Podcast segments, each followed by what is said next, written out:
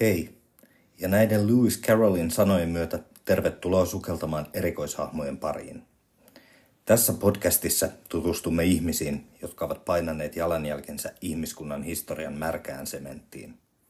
Mutta tämän lisäksi he ovat olleet melko lailla kummallisia kavereita.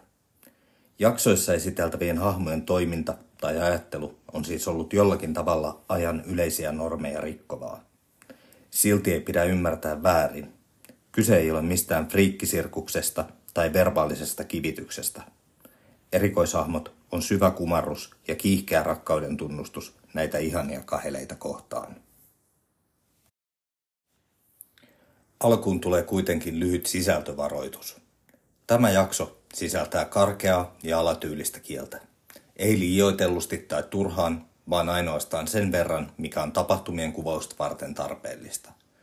Mutta jos olet totaalisen allerginen kaikenlaiselle törkysanastolle, suosittelen, että lopetat kuuntelun tähän. Sitten itse asiaan.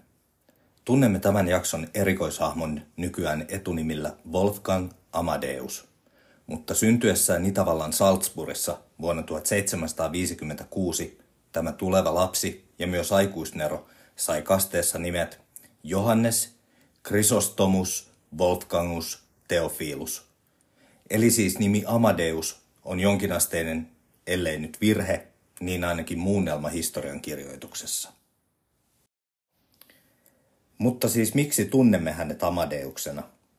Mozartista kertovan elokuvan titteliksikin päätynyt nimi Amadeus johtaa juurensa hänen neljänteen tai kolmanteen toiseen, tai miten kukakin sitten haluaa nämä laskutoimitukset suorittaa. Mutta joka tapauksessa nimen Teofilus, joka seisoo nimilitanian hännillä. Vapaasti suomennettuna Teofilus tarkoittaa Jumalalle rakasta tai Jumalan ystävää. Kreikan sana teos tarkoittaa Jumalaa ja filia kumppanuutta, ystävyyttä, ystävää tai rakkautta hieman asiayhteydestä riippuen. Nimellä Amadeus on puolestaan täysin sama etymologia, mutta latinan kielen puolelta. Amare tarkoittaa rakastamista ja Deus Jumalaa. Kirjoitusasu Amadeus johtuu Mozartin hieman hmm, omintakeisesta huumorintajusta – Menneinä vuosisatoina oli varsin yleistä tehdä nimistä käännöksiä sen mukaan, missä maassa kulloinkin operoitiin. Esimerkiksi asuessaan Italiassa Mozart kirjoitti etunimensä muotoon Wolfgango Amadeo. Aivan samalla tavalla säveltäjäkollega Ludwig van Beethoven julkaisi tuotoksiaan Ranskassa etunimellä Louis ja Italiassa nimellä Luigi. Jonkinlaisena latinankielisenä puujalkavitsinä Mozart kirjoitti nimensä muotoon Wolfgangus Amadeus Mozartus. Tässä lienee alku sille, mistä muoto Amadeus on myöhemmin tullut käyttöön. Is that for me? It says bucket on the envelope. It's bouquet. B-U-C-K-E-T, bouquet. The accent on the second syllable. Tai Emilia Vilenillä. Se on Vileen. Heittomerkillä. Joo, Emilia Vileen, joka puhuu. Nuorisolle, jotka eivät näitä komediahistoriallisia viittauksia tunne, kerrottakoon vinkkinä, että Pokka pitää sarjan kaudet 1-3 löytyvät Siimoresta ja Neil Hardwickin kirjoittama loistava tankkitäyteen sarja löytyy kokonaisuudessaan Yle Areenasta. Mozartin etunimet löytyvät muodossa Wolfgang Amade muun muassa hänen avioliittotodistuksestaan – Jälkikäteen löytyneiden asiakirjojen mukaan kirjoitusasua Wolfgang Amadeus käytettiin Mozartin elinaikana ainoastaan kerran. Perustellusti voidaan sanoa Mozartin olevan kaikkein tunnetuin säveltäjä musiikin historiassa. Pölyttyneitä pöytälaatikoita penkoneet tutkijat ovat löytäneet hänen jäljiltään yli 600 tunnettua sävellettyä teosta. Mozartin maine ei tosin perustu pelkkään massaan – Näistä sävellyksistä todella moni on tuttu sellaisellekin musiikin kuuntelijalle, joka ei ole tutustunut länsimaisen taidemusiikin kaanoniin erityisellä pieteetillä. Pieni yösoitto, Yön kuningattaren aaria oopperasta Taikahuilu, Turkkilainen marssi tai vaikka klarinettikonsertto A-duuri KV 622 ovat luultavasti ainakin osittain tuttuja suurelle osalle aikuisväestöä. Klarinettikonsertto KV 622 on muuten tyyppiesimerkki siitä, miksi monesti ajatellaan klassisen musiikin olevan jotenkin tylsää. Itse teoksessahan ei ole mitään vikaa, mutta kappaleen nimi, klarinettikonsertto A-duuri KV 622. Pyh. Onneksi Mozart ymmärsi nimetä muita teoksia myös huomattavasti värikkäämmin, mutta tähän me palaamme hieman myöhemmin. Säveltäjänä ja muusikkona Mozart oli oman aikansa supertähti. Ehkä jopa vähän kuin oman aikansa Michael Jackson. Tosin ilman Neverland Rantsia ja pikkulapsiin liittyviä skandaaleja. Mutta siis siitä näkökulmasta, että jo pienestä pitäen Wolfgangin isä koulutti hänestä esiintyvää taiteilijaa. Aivan kuten Joseph Jackson omaa jälkikasvuaan. Tosin siitä ei ole tarkkaa tietoa, oliko Leopold Mozartin kasvatuskeinot yhtä väkivaltaisia kuin isä Jacksonilla. Nuori Mozart kiersi ympäri Eurooppaa kuninkaallisissa hoveissa ja muissa 1700-luvun julkisbileissä esiintymässä yhdessä neljä ja puoli vuotta vanhemman siskonsa Nannerlin kanssa, aivan kuten Jackson 5 omana aikanaan Yhdysvaltojen keskilännen lallintaloissa ja tuiskuloissa. Vuosien vieriessä Mozartin ihmelapset menettivät hovien suosiota, mutta kansan suosio vahvistui. Ja näinhän käy vielä nykyäänkin.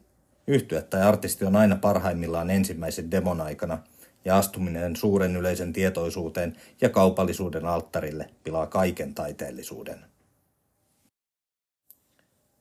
Wolfgangin sisko Maria Anna, lempinimeltään siis Nannerl, oli erittäin lahjakas muusikko, joidenkin lähteiden mukaan jopa lahjakkaampi ja taitavampi kuin veljensä. Mutta kasvettua nuoreksi naiseksi Yhteiskunnan ja perheen miesten asettama paine johti siihen, että musiikki jäi vain rakkaaksi harrastukseksi ja keskiön nousivat kodin ja lasten hoitaminen. Maria Anna Mozartin elämäntarinan voi lukea tarkemmin vaikkapa Maria Petterssonin Historian jännät naiset kirjasta.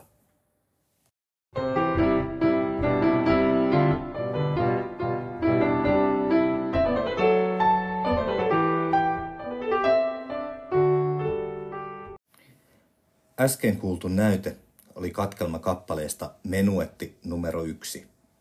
Kyseessä on ensimmäinen tunnettu Mozartin oma sävellys, jonka hän teki neljä- tai viisivuotiaana, hieman lähteestä riippuen. Ensimmäisen sinfoniansa hän sävelsi kahdeksanvuotiaana ja ensimmäisen oopperansa yksitoistavuotiaana. Ja sama, lähes vimmainen luomistahti jatkui koko hänen lyhyen elämänsä ajan. Mozartin musiikillista neroutta kukaan ei pysty kiistämään, ja tuskin kenelläkään musiikkia edes etäisesti tuntevalla on siihen edes tarvetta. 1700-luvulla elettäessä musiikkia ei luonnollisestikaan voinut kuunnella äänitteeltä, vaan jos halusi kuulla sitä, oli mentävä paikan päälle tai luotava se itse. Italialainen Gregorio Allegri oli tehnyt psalmin numero 51 tekstin pohjalta sävellyksen, ja Paavin määräyksestä sitä sai esittää ainoastaan Siksuksen kappelissa hiljaisella viikolla, keskiviikkoisin ja perjantaisin aamujumalan palveluksessa. Eli jos kappaleen halusi kuulla, oli hypättävä hevoskärryihin ja matkustettava Vatikaaniin kuulemaan tämä teos. Myöskään kirjoitettuja nuotteja siitä ei ollut yleisesti saatavilla. Vatikaanissa nuotit totta kai olivat, mutta muuten nuotit olivat tiukassa tallessa pyhän saksalais-roomalaisen keisarikunnan keisari Leopold I, Portugalin kuninkaan sekä italialaissäveltäjä ja musiikkipedagogi Giovanni Battista Martinin arkistoissa. Teos Miserere nimeltään oli sävelletty kahdelle kuorolle. Toinen kuoroista oli viisiääninen, toinen neljääninen. Eli samaan aikaan tai lomittain soivia laulumelodioita eli stemmoja oli yhteensä yhdeksän kappaletta ja kappaleen kesto oli hieman esityskerrasta riippuen 12-14 minuuttia. Vuoden 1770 hiljaisen viikon keskiviikkona Misereren kuuli myös teini-ikäinen Mozart. Tarunhohtoisen maineen saanut sävellys teki syvän vaikutuksen myös nuoreen Wolfgangiin. Yhden ja ainoan kuuntelukerran jälkeen Mozart meni majapaikkaansa ja kirjoitti muistinvaraisesti teoksen nuoteiksi. Jotta suoritus ei olisi ollut täysin yliluonnollinen, Mozart joutui palaamaan pitkänä perjantaina Sixtuksen kappeliin tarkistaakseen, oliko onnistunut suorituksessaan. Ja toden totta, pari pientä korjausta hän joutuikin tekemään. Tai ainakin näin Mozartista kerrotut sankaritarinat kertovat.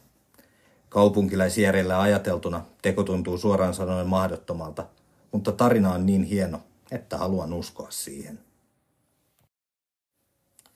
Misereeren nuotit olivat siis tarkkaan varjeltua omaisuutta, ja olisikin saattanut kuvitella, että Mozartin suorittama musiikillisen salaisuuden julkinen vuotaminen olisi aiheuttanut pahennusta ja skandaalin, mutta lopputulos oli päinvastainen.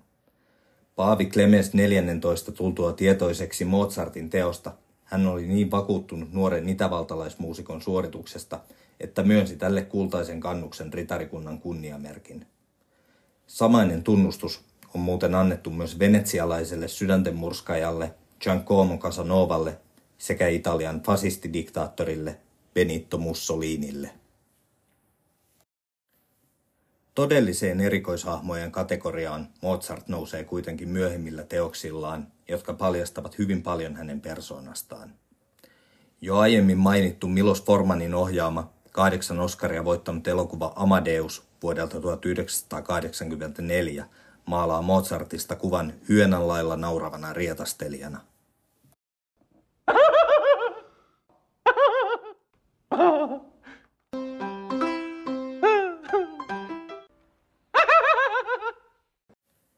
Elokuva on kritisoitu sen vuoksi, että sekä Mozartin henkilöhahmo että elokuvassa Mozartin arkkivihollinen Antonio Salieri kuvataan historiallisiin faktoihin nähden enemmän ja vähemmän virheellisesti.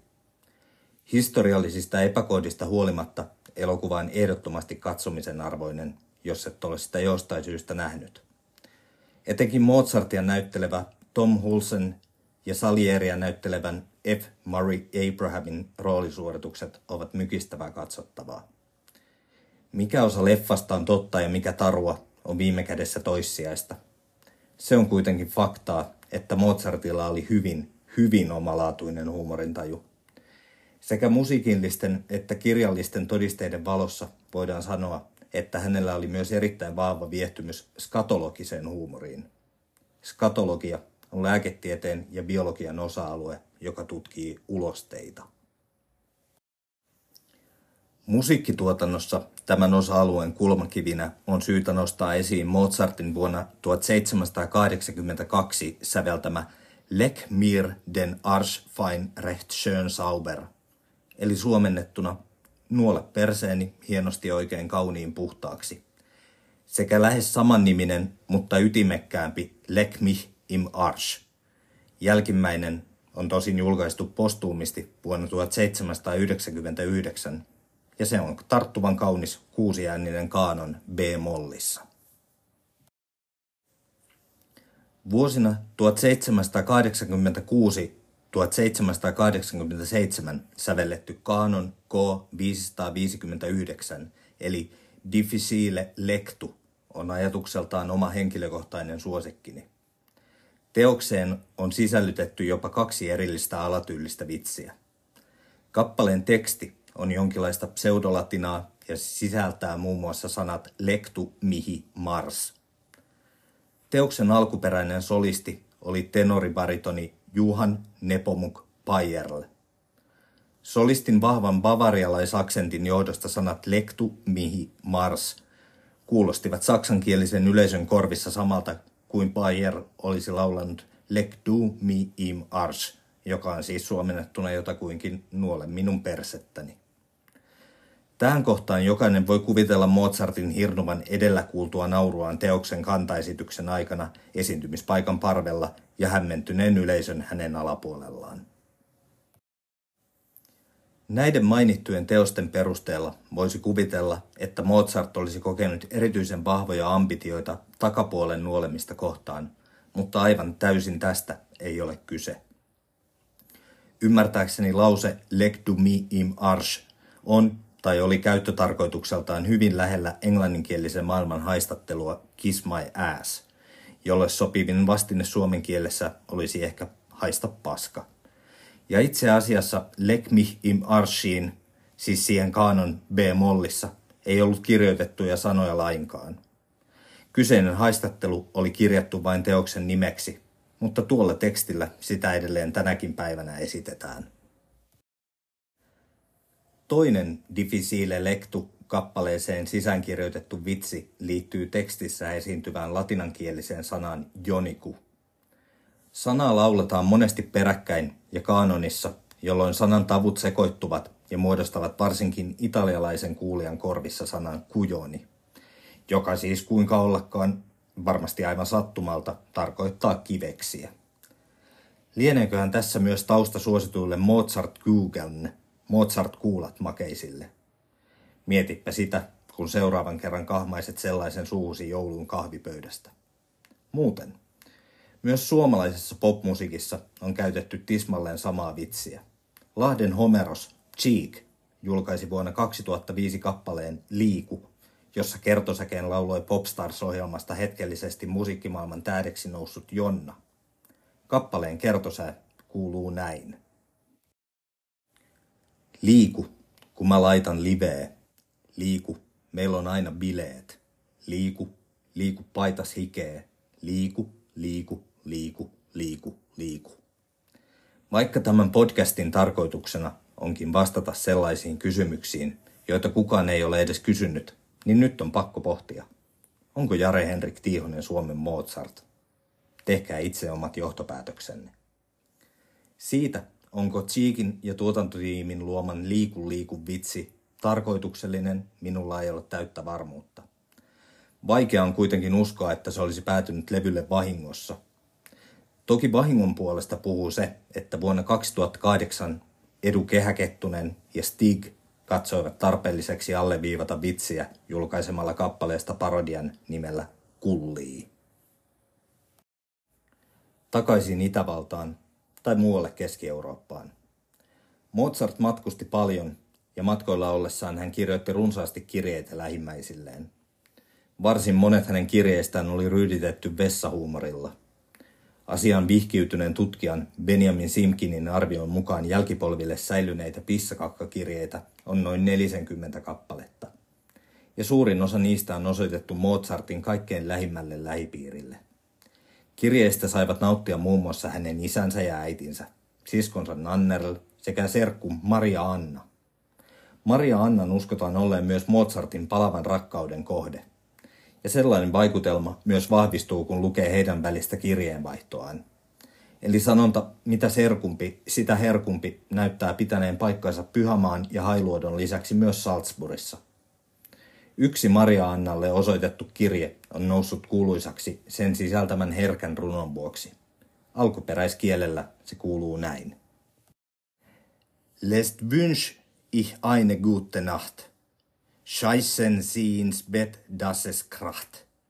Schlafens gesund, reckens den Arsch zum Mund. Jos tämän jakson tekemiseen olisi olemassa budjetti, se olisi käytetty kokonaisuudessaan siihen, että edellä kuultu runo olisi kuultu Roman Schatzin lausumana. Nyt joudutte tyytymään lukion lyhyen Saksan opinnotkin kesken jättäneen puhastelijan yritelmään. Itse tekemänä suomennoksena edellä kuultu tekele voisi kuulua vaikkapa näin. Toivotan sulle hyvä työt, mutta ensin kuule tää. Paskanna sänkyysi ja anna sen räjähtää.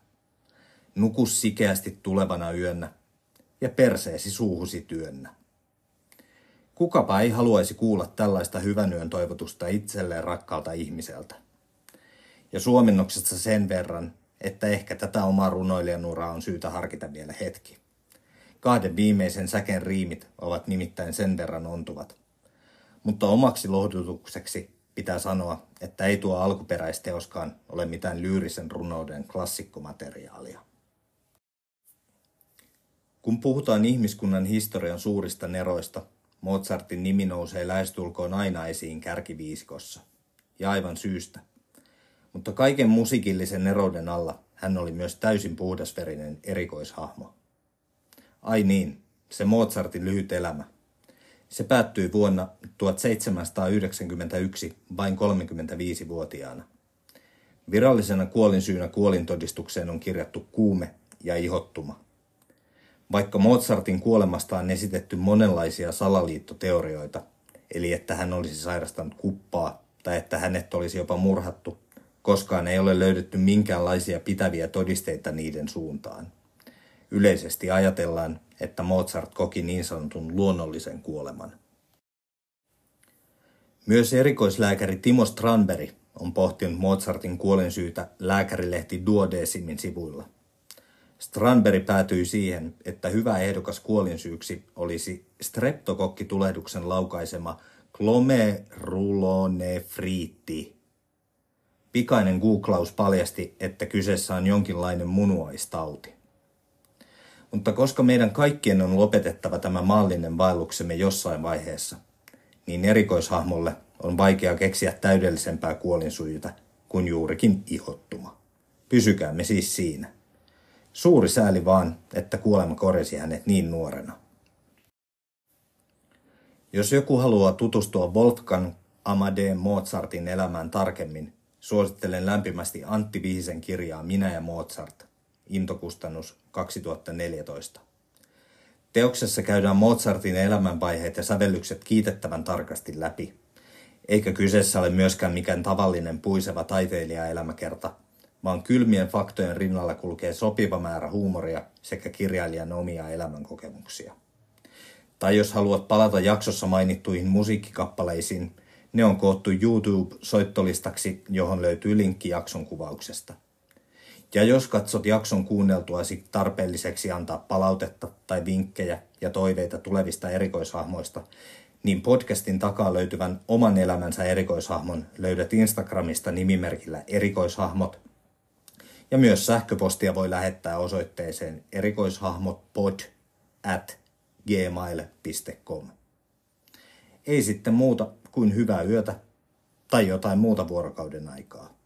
Schlafens gesund, reckens den Arsch zum Mund.